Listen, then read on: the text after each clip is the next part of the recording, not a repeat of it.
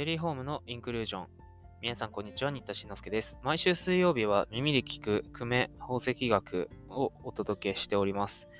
今回はだいよんかい、えー、ろくページ目のだいご章、宝石の化学成分という章を読んでいきます。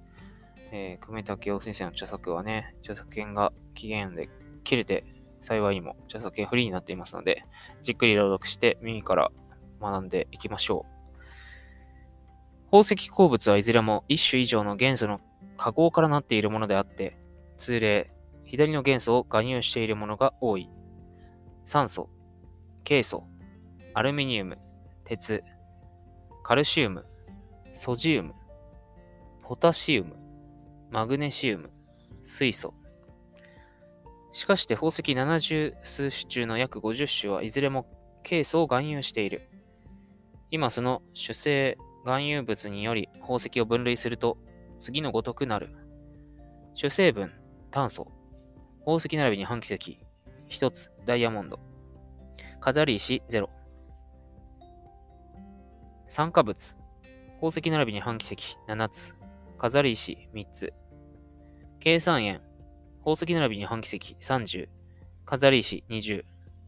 リン酸塩、宝石並びに半奇石みっつ、飾り石ひとつ。復化物、宝石並びに半奇石なし、飾り石ひとつ。炭酸塩、宝石並びに半奇石なし、飾り石いつつ。硫酸塩、宝石並びに半奇石なし、飾り石ふたつ。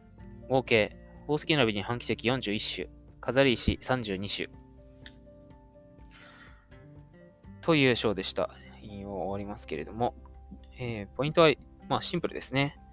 宝石鉱物はどういう元素からなっているか、えー、酸素とかケイ素とかアルミとか鉄とかそういうのが多いですよねっていう話で、プラスやっぱりケイ素多いよねっていう。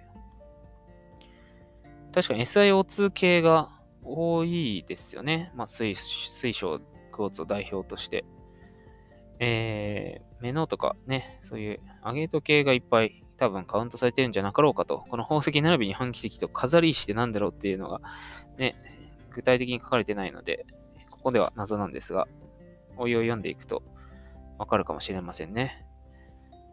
それではまた次週お耳にかかります。